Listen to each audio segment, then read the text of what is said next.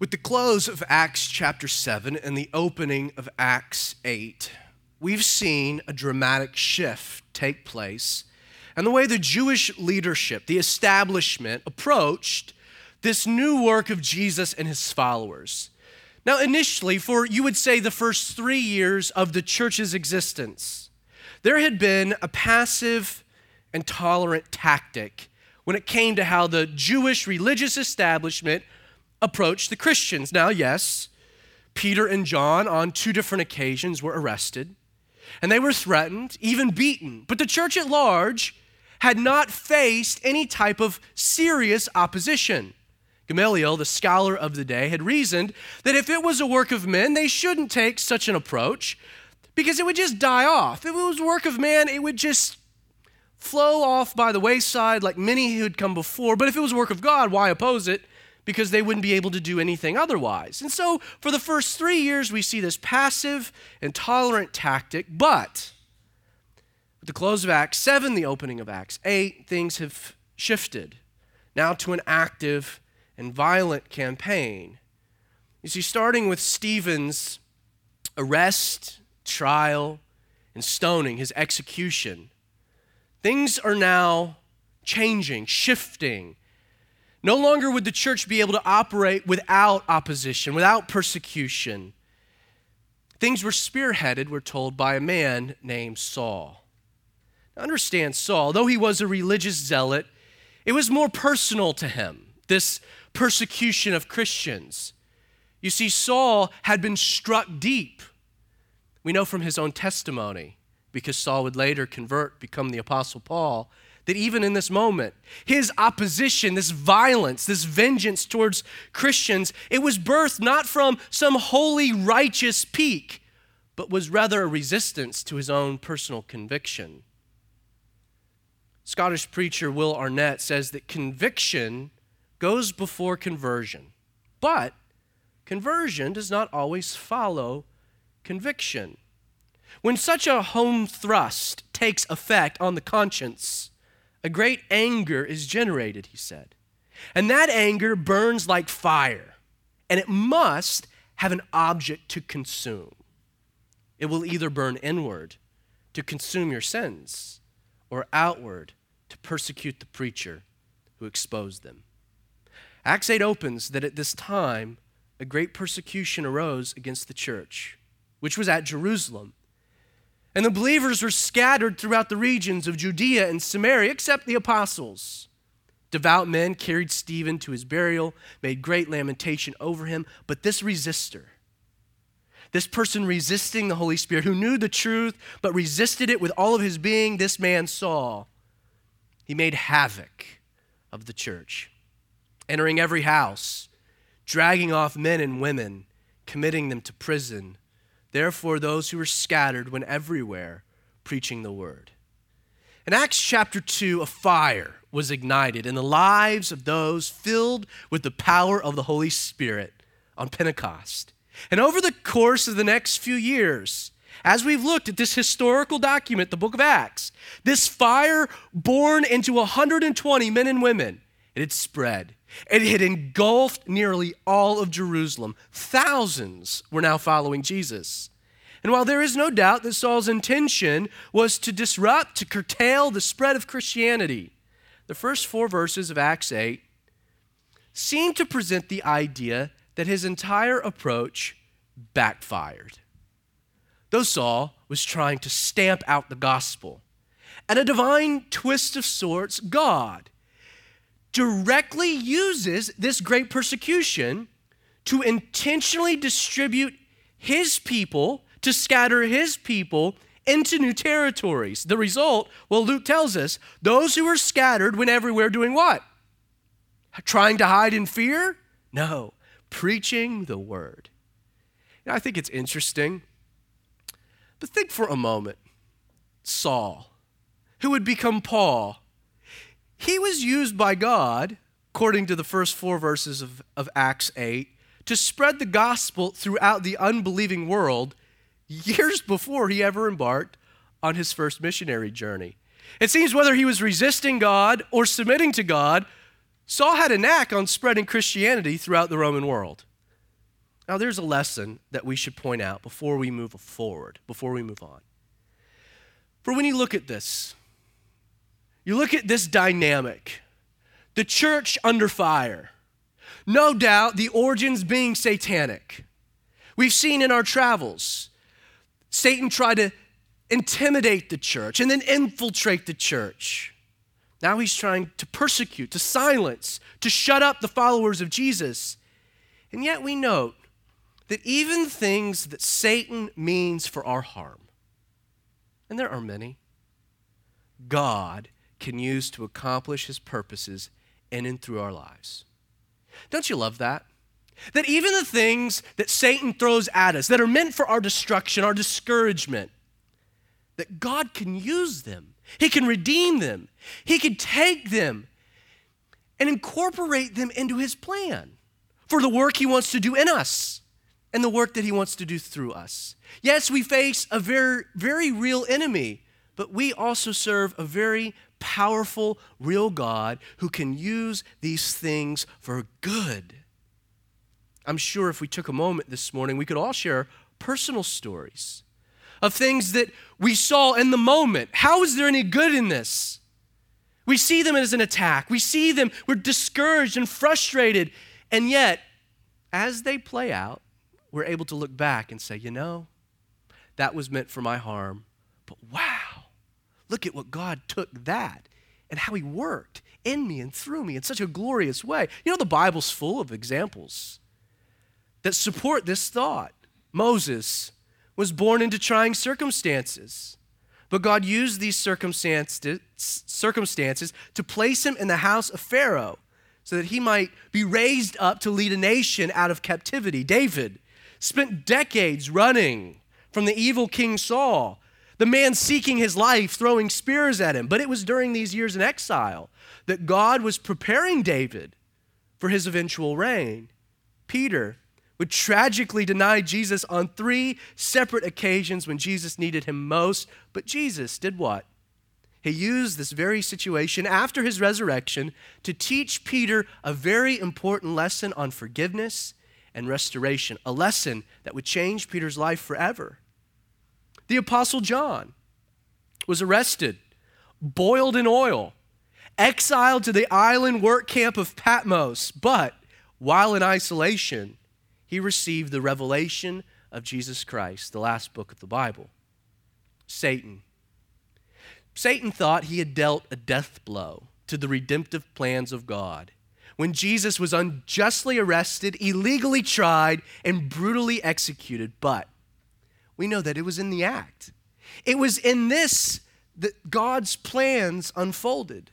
For Jesus willingly offered himself as a permanent sacrifice to atone for the sins of the world. And it was by his then resurrection that we have created a way by which all humanity might be saved. Satan thought the death of Jesus was a blow, that he had gained the victory, and yet God used it to do what ultimately? To crush Satan. Satan is a very real enemy. This world is a very wicked place. And these things will bite and they will sting and you will suffer. Satan's thoughts are not thoughts of peace for you. He doesn't have a future or a hope. He's meant on your destruction. He's described in, in, in, the sense that he's only wanting to steal, to kill, and to destroy, especially those who threaten him. And yet, God can take these things, according to our passage, and work them for the good and the spread of the gospel. Well, we're given an example of one individual that was scattered into the surrounding regions. Verse 5, we're told that Philip. Philip went down to the city of Samaria and he preached Christ to the Samaritans. And the multitude, with one accord, heeded the things spoken by Philip, hearing and seeing the miracles which he did. For unclean spirits, crying with a loud voice, came out of many who were possessed, and many who were paralyzed and lame were healed, and there was great joy in this city. Then Philip Now, not to be confused with the Apostle Philip, found most prominently in a story contained in John chapter 1, this Philip, on the other hand, was a second generation believer cut from the same mold, the same cloth as Stephen. First mentioned as one of the young men chosen to be a deacon in Acts chapter 6, verse 5, we know that Philip, from context, was a man of good reputation, full of the Holy Spirit and wisdom. By his name, we can also surmise that he was more than likely a Hellenistic Jew. Either way, Philip, we're told that he went down to the city of Samaria. And there are two ways to see the motivation behind Philip's actions. On one aspect, some have thought that the motivation of Philip going to this area was that, well, he was trying to escape persecution. The flip side is that some believe that this persecution was instead seen as an indication that it was time to move out of Jerusalem into the surrounding regions. And I think the motivation here is important for our understanding of Philip. I don't think Philip was on the run, that he was fleeing Jerusalem because he was afraid of persecution, that he was afraid that the outcome of Stephen would also befall him. If this was his approach, then why go preach the gospel when you get to Samaria? Why not go underground? Why not hide? You see, some speculate that believers remained in Jerusalem because they had become apathetic. That when you get to Acts chapter 8, that the church has grown complacent, that they're comfortable. And thus, God allowed the persecution to stir up the pot, to get them to move out, to get them to be obedient to the ultimate call to take the gospel into the world. Don't forget, Jesus had been clear, right? In Acts chapter 1 go to Jerusalem, wait for the Holy Spirit. And when the Holy Spirit comes upon you, you will be witnesses in Jerusalem Judea, Samaria, to the ends of the earth. And some have speculated that the church in Jerusalem, they, they, they, got their buddies there, they've got their community there, things are jiving, things are great, things are awesome, and that they're unwilling to move into the areas that surrounded. They were unwilling to be obedient to the call of Jesus because they were just comfortable. They just didn't want to go. They had their friends, they had the church potlucks. It was awesome and glorious. And so, why do I want to leave to an area that might be uncomfortable, that might be uh, more difficult? I like what I've got. We are creatures of comfort, aren't we? And yet, there's no indication in our text at all that this was the mindset of the church. You see, I think that there's another reason why Philip and all these other believers, when persecution was birthed in Jerusalem, moved out. I don't think it's because they were afraid. I don't think it was because they were unwilling to die for Christ. I think that the answer is that they saw in this persecution Jesus' cue that it was time to get moving. See, I'm of the opinion that these believers went to Jerusalem because Jesus told them to. And they waited there for the Holy Spirit because Jesus told them to. And they remained there for the next three years, waiting for persecution because they saw persecution as Jesus' marching orders. You might think, well, where do we get that, Zach?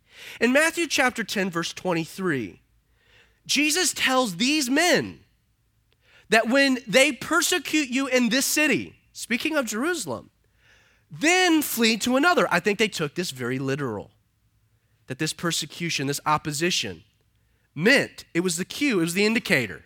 All right, let's go. Which means that Philip is moving into Samaria, not out of fear of persecution, not on the run, not because, well, the apostles were great and they stayed, and everybody else was a little weaker and they ran. No. Once again, this word scattered indicates an intentional distribution by God. It's not accidental, it's not as though something was caught by the wind and blown. No, instead, it's as though God was scattering seeds with intention. Persecution was God's way of letting them know the time to act was now. Outward mobility was finally at hand. Now, geographically, Samaria, a region known by its largest city, that being Samaria, was situated north of Jerusalem. But topographically, Samaria was of lower elevation which explains why Luke records that Philip went down to the city, though Samaria was north of the city. Most of the time, we would say that he went up there, but he was going down. Samaria, for purposes of understanding the geography, is in today what's known as the West Bank. And so when we talk about Israel, Israel proper, you have the Gaza Strip, you have the West Bank. The West Bank's literally the West Bank of the Jordan River. That's where it gets its name. So just giving you some context. So Philip, he chooses to take the gospel to Samaria, which is of particular interest. When you keep in mind that the Jews and the Samaritans weren't exactly friends. That might be an understatement. They were mortal enemies. The Samaritans and the Hebrews hated each other. And the basis of their hatred was two basic prejudices. First, there was racial prejudice. In 721 BC, the northern kingdom of Israel, 10 northern tribes, were conquered by the Assyrian Empire. And as was their custom, a significant portion of the population was removed from the area, dispersed into the world. These are known as the 10 lost tribes of Israel, and they were then replaced by Assyrians. So you had some Hebrew remnant now intermingling with Assyrians. Over time, these Hebrews that remained, who had already proven to be idolatrous and wicked, it's why God judged them, they began to intermarry with the pagan Gentiles, forming a new race known as the Samaritans. The Samaritans still exist today. There are approximately a thousand Samaritans still in existence. Because the law forbids such intermarrying, such behavior, those from the southern kingdom of Judah, who had been spared the invasion of the Assyrians, Isaiah, Hezekiah, a revival, the angel of the Lord uh, taking care in, in one night 180 the, the, armies of the assyrians camped outside. The angel of the lord slew them all. An awesome story. God spared the southern kingdom but because the behavior of the remnant was wicked and evil intermarrying with the assyrians the hebrews looked down on the samaritans as basically being an illegitimate half-breed who had forsaken or given away their birthright the animus was so great that Jews refused to even enter Samaritan territory or come in contact at all with this particular people group. According to one source, one scholar, we read that both Jewish and Samaritan religious leaders taught that it was wrong to have any contact with the opposite group, and neither was to enter each other's territories or speak to one another. During the New Testament period, Although the tensions went unrecognized by Roman author- authorities, Josephus reports, first century Jewish historian Josephus, reports that numerous violent confrontations between Jews and Samaritans occurred throughout the first half of the first century. They hated each other, which, by the way, should explain why Jesus' parable about a good Samaritan was so offensive to the population at large. There was no such thing as a good Samaritan. A good Samaritan was an oxymoron, like Microsoft Works. The two don't go together. You see, telling a story to Jews with the hero being a Samaritan would be akin to telling a story at a Klan rally with the hero being Django. I mean, the racial divisions that existed here were so deep, were so nasty, were even historical and religiously justified. And don't think the disciples or the followers of Jesus were immune to such prejudice. We're told that the hatred was so palpable that when Jesus was refu- refused entry into Samaria, that two of Jesus' most trusted disciples, the inner circle, James and John, asked permission to command fire to come down from heaven to consume the cities of the Samaritans. Talk about an interesting evangelical approach. The basis, in addition to being ethnic or racial, of the prejudice was also religious. Beyond ethnic divisions, there was also a strong disagreement between these two groups as it pertained to the worship of Jehovah or God dating all the way back to the original divisions of the unified kingdom. The Hebrews believed the temple was to be located in Jerusalem, while the Samaritans were convinced that the temple and the worship of God should occur on Mount Gerizim. Both groups, the Samaritans and the Hebrews, viewed each other as being heretics. For more than 700 years, that's a long time, the vast majority of Jews refused contact with the Samaritans. They hated the Samaritans.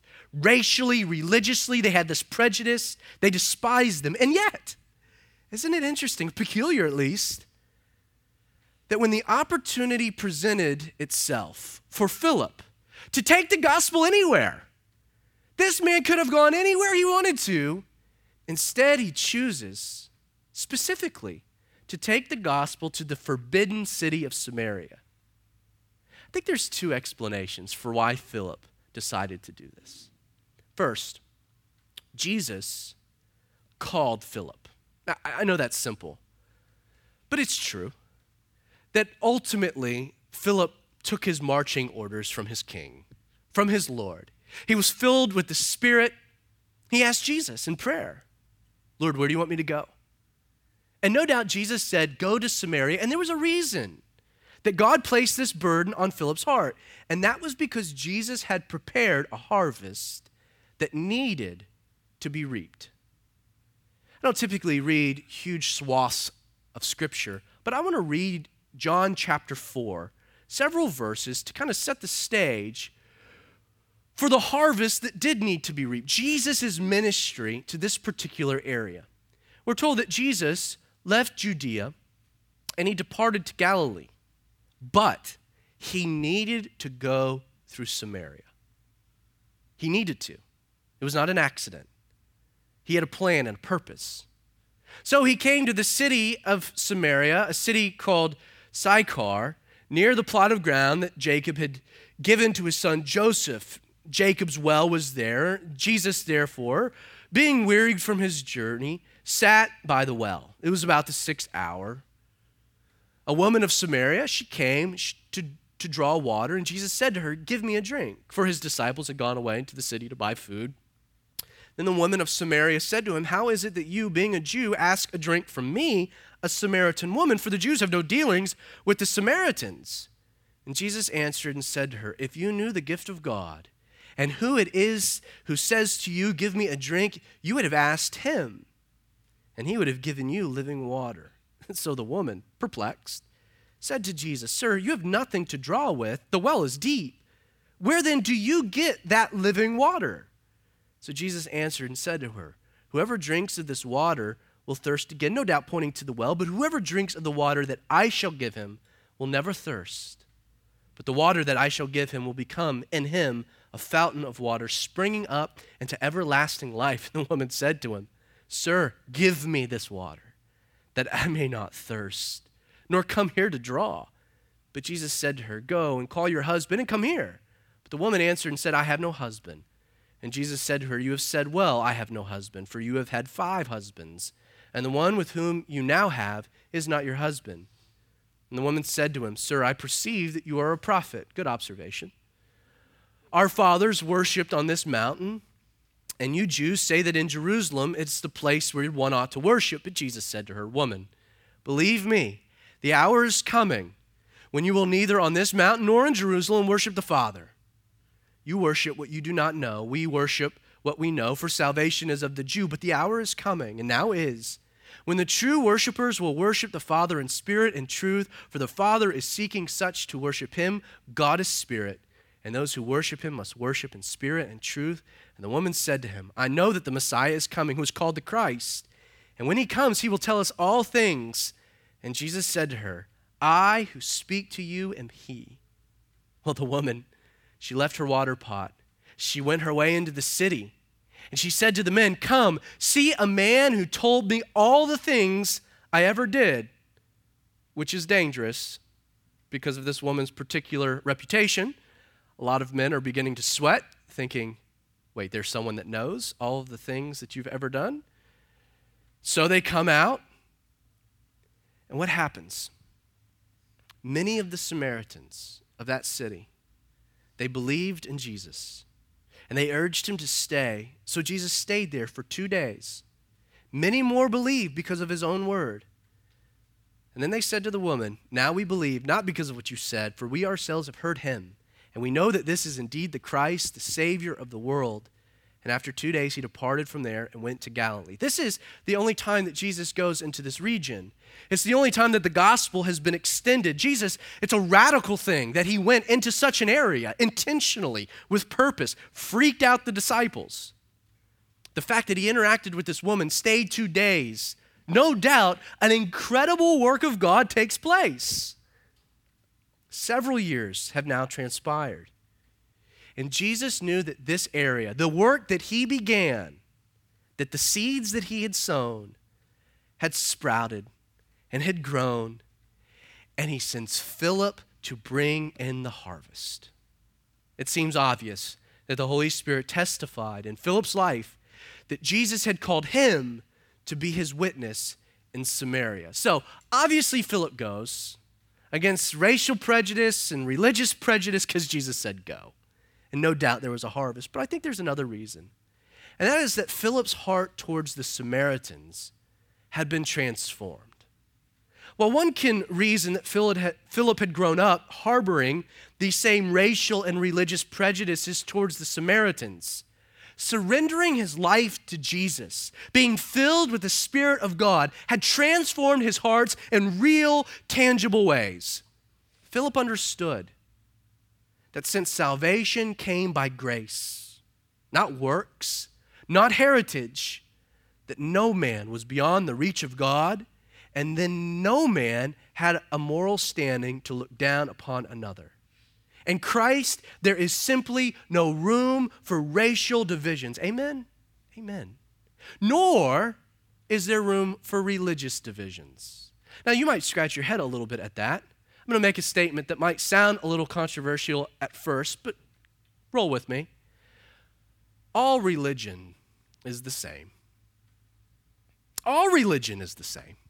Islam, certain aspects of Christianity, Buddhism, Hinduism, Mormonism, Jehovah Witnesses, all religion. It's the same. As a matter of fact, all religions lead to God too. You know that? It's just that all religions lead to a judgment seat. For no man on his own merit can achieve righteous standing before God. All religions lay out a path by which men might work for God's approval, and they all bring them before God. But for judgment, for no man on his own can ever attain on his own righteous standing before God. All religion leads to a judgment seat, but in Jesus, we find reward. It's not religion. Religion never saved a soul, but a relationship with Jesus, a person, an encounter with a risen, resurrected Lord. Well, that will save a soul because it's His righteousness that is imparted on our account. That we're saved by grace, working through faith, not of ourselves. It's a gift of God. And when we understand this grace and how glorious it is, at the foot of the cross, there's nothing but equal ground. There's no racial or religious prejudice when we come to Christ. Along the same thread, the Apostle Paul would declare in Galatians 3, verses 28 and 29, that neither Jew nor Greek, that there is neither Jew nor Greek, there is neither slave nor free, there is neither male nor female, for you are all one in Christ Jesus. And if you are Christ, then you are Abraham's seed or his descendants and heirs according to the promise. You know, before we move on, I think that there, there's another component in regards to this transformation that's occurring in Philip's heart that should be pointed out. Yes, Jesus called him, the Spirit directed him, both had transformed him. But you know, I think one of the contributing factors to why Philip now could no longer use his prejudice as an excuse for not going to the Samaritans is that he had now just experienced the same kind of prejudice, hadn't he? You see, the religious leaders in Jerusalem were now persecuting Christians. Why? They were persecuting Christians for religious purposes. They viewed them as a sect that was now heretical. In addition, there seems to be evidence that Philip was specifically targeted, as was Stephen, because they were Hellenistic Jews, as opposed to the apostles, who were Hebrew Hebrews. It could very well be that Philip had personally now experienced the same kind of venom, the same kind of poison he had been showing to the Samaritans, but now he was the recipient of it. That he was being persecuted along racial and religious lines. And you know, it becomes much harder to maintain a prejudice when you become the recipient of that same prejudice. Philip's heart had changed, and he had seen what God had done in his own life, and he had seen, he had tasted the same venom he had spewed at some point. And he said, It not be so. And so he goes to Samaria, and Luke tells us that Philip does what? He preached Christ. I love that. Philip preached. Literally, this means that he heralded or openly proclaimed Jesus. Please observe what, what Philip didn't do. Philip didn't preach a religious code to live by, nor did he herald for social transformation or rail against the politics of the day. Rather, Philip simply preached a person, an individual. He heralded Jesus. He told people about Jesus, who Jesus is, what Jesus had done for him, what Jesus was willing to do for them. You know, I find it interesting that we find a combination of sorts laid out in Acts 8 that on the surface might seem contradictory. Did you notice it? See, on one hand, Luke has just pointed out that, that those who were scattered did what? They went everywhere preaching, but they preached what? The word. But now, just a couple verses later, he tells us that Philip preached what? The word? No, he preached Christ. Which lends us to an interesting question Did Philip preach Christ, as Luke says that he did? Or did he preach the word, as Luke says that he did?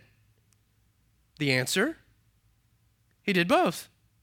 You see, preaching the word is how we preach Christ. The two are completely inseparable. Revelation chapter 19 tells us John saw heaven open. There was this white horse. He who sat on him was called faithful and true, and in righteousness he judges and makes war. We know this is Jesus. His eyes were like a flame of fire. On his head were many crowns. He had a name written that no one knew except himself. And he was clothed with a robe dipped in blood. And his name is called what? The Word of God. You know, in every sermon in the book of Acts, we find this model demonstrated. Peter, John, Stephen, later Paul, and in this instance, Philip. Every single one of them went to a town and they preached. They preached Jesus, a Christ centric message. But how? They based it on God's written word. Please note that even in his earthly ministry, Jesus used the word of God as the basis for communicating all of his purposes. I'd encourage you on your own to read Luke chapter 4, for in laying out his plan, his mission statement, Jesus turned to the prophet Isaiah and quoted directly from the prophet himself. You know, Jesus, through his ministry, would quote from some 24 Old Testament books. Those that he didn't were probably combination books that we've later divided. I hope you understand this morning.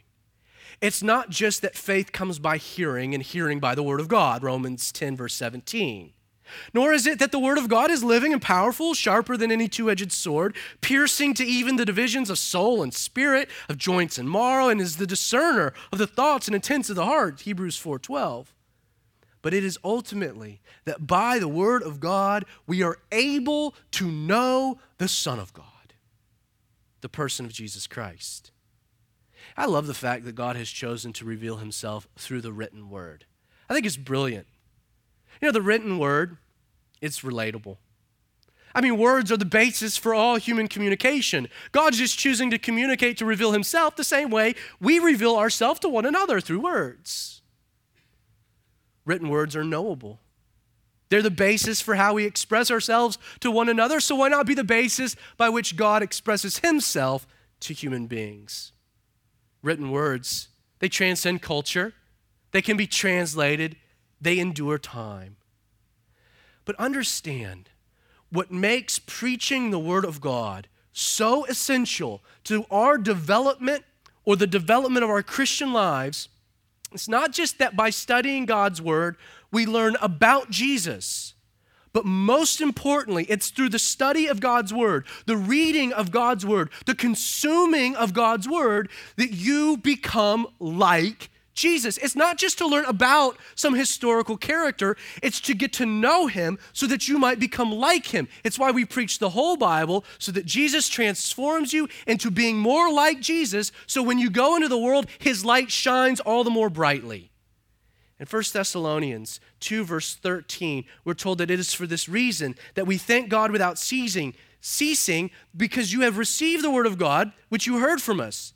You have welcomed it not as the word of men, but as the truth, the word of God, which, Paul says, works effectively in you who believe. It's the one book that works in you. It's alive, it changes you. It is simply a truth that we become like the people we hang out with, which means it's impossible to become like Jesus if you don't spend time in His Word. You know, sadly, many churches today are failing their congregations by not teaching the Bible. William Still made a sobering and stark observation that really spoke to me and encouraged me. Let me read it, it's a little lengthy. But he says, It is to feed sheep on such truth that men are called to churches and congregations, whatever they may think they are called to do. If you think you are called to keep a, largely worldly organization, miscalled a church, going, with infinitesimal doses of innocuous sub Christian drugs or stimulants, then the only hope I can give you is to advise you to give up the hope of the ministry and go and be a street scavenger. A far healthier and more godly job keeping the streets tidy than cluttering the church with a lot of worldly claptrap and the delusion that you are doing a job for God. Couldn't say it better myself. The pastor is called to feed the sheep, even if they don't want to be fed. He is certainly not to become an entertainer of goats. Let the goats entertain goats, and let them do so out in goatland. You will certainly not turn goats into sheep by pandering to their goatishness. Do we really believe the Word of God, by His Spirit, changes as well as maddens men? If we do, to be evangelists and pastors, feeders of sheep, we must be men, people of the Word of God. Luke tells us that the multitudes heeded the things spoken by Philip.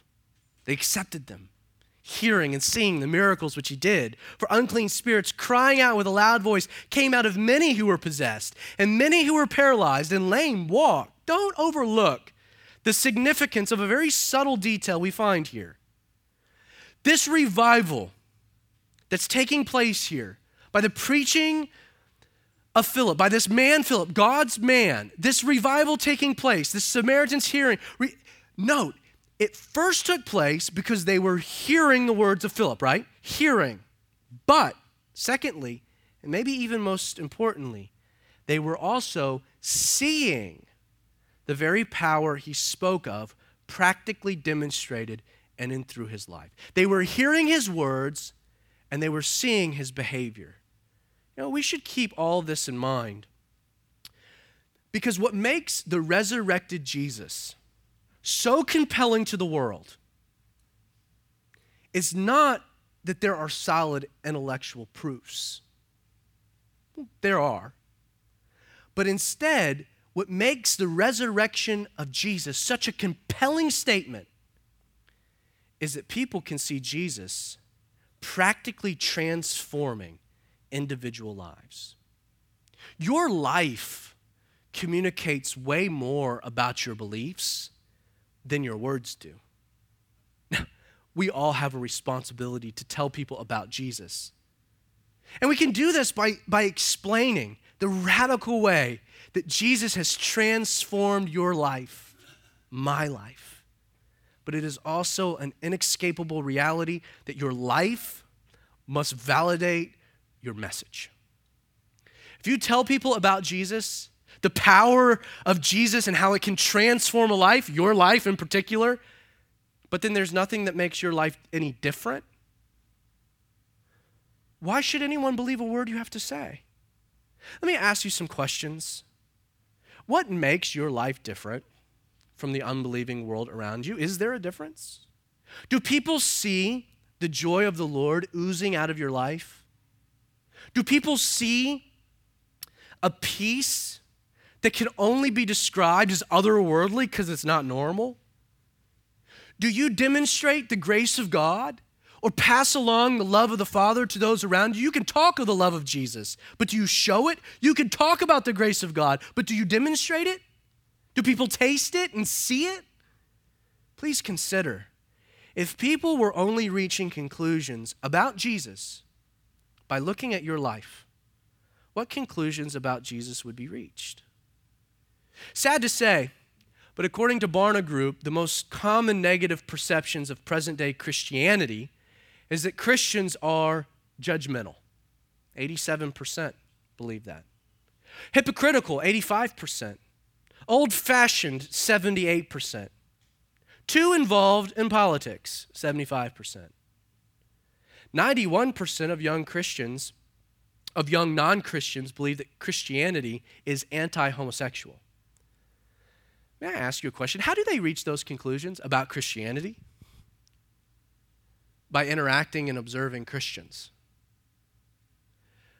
But what's sad is does any of that sound like Jesus? It doesn't. It doesn't at all. Jesus is as far from being judgmental or hypocritical or old fashioned or political or anti homosexual that Jesus loves people. The world reaches conclusions about Jesus by encountering you, for you're the ambassador. It wasn't what they just heard from Philip that contributed to a revival. It was what they see, what they saw. There was power. It was tangible. It was real. He talked about a person. It was evident he knew. He spoke of a power it was clear he possessed.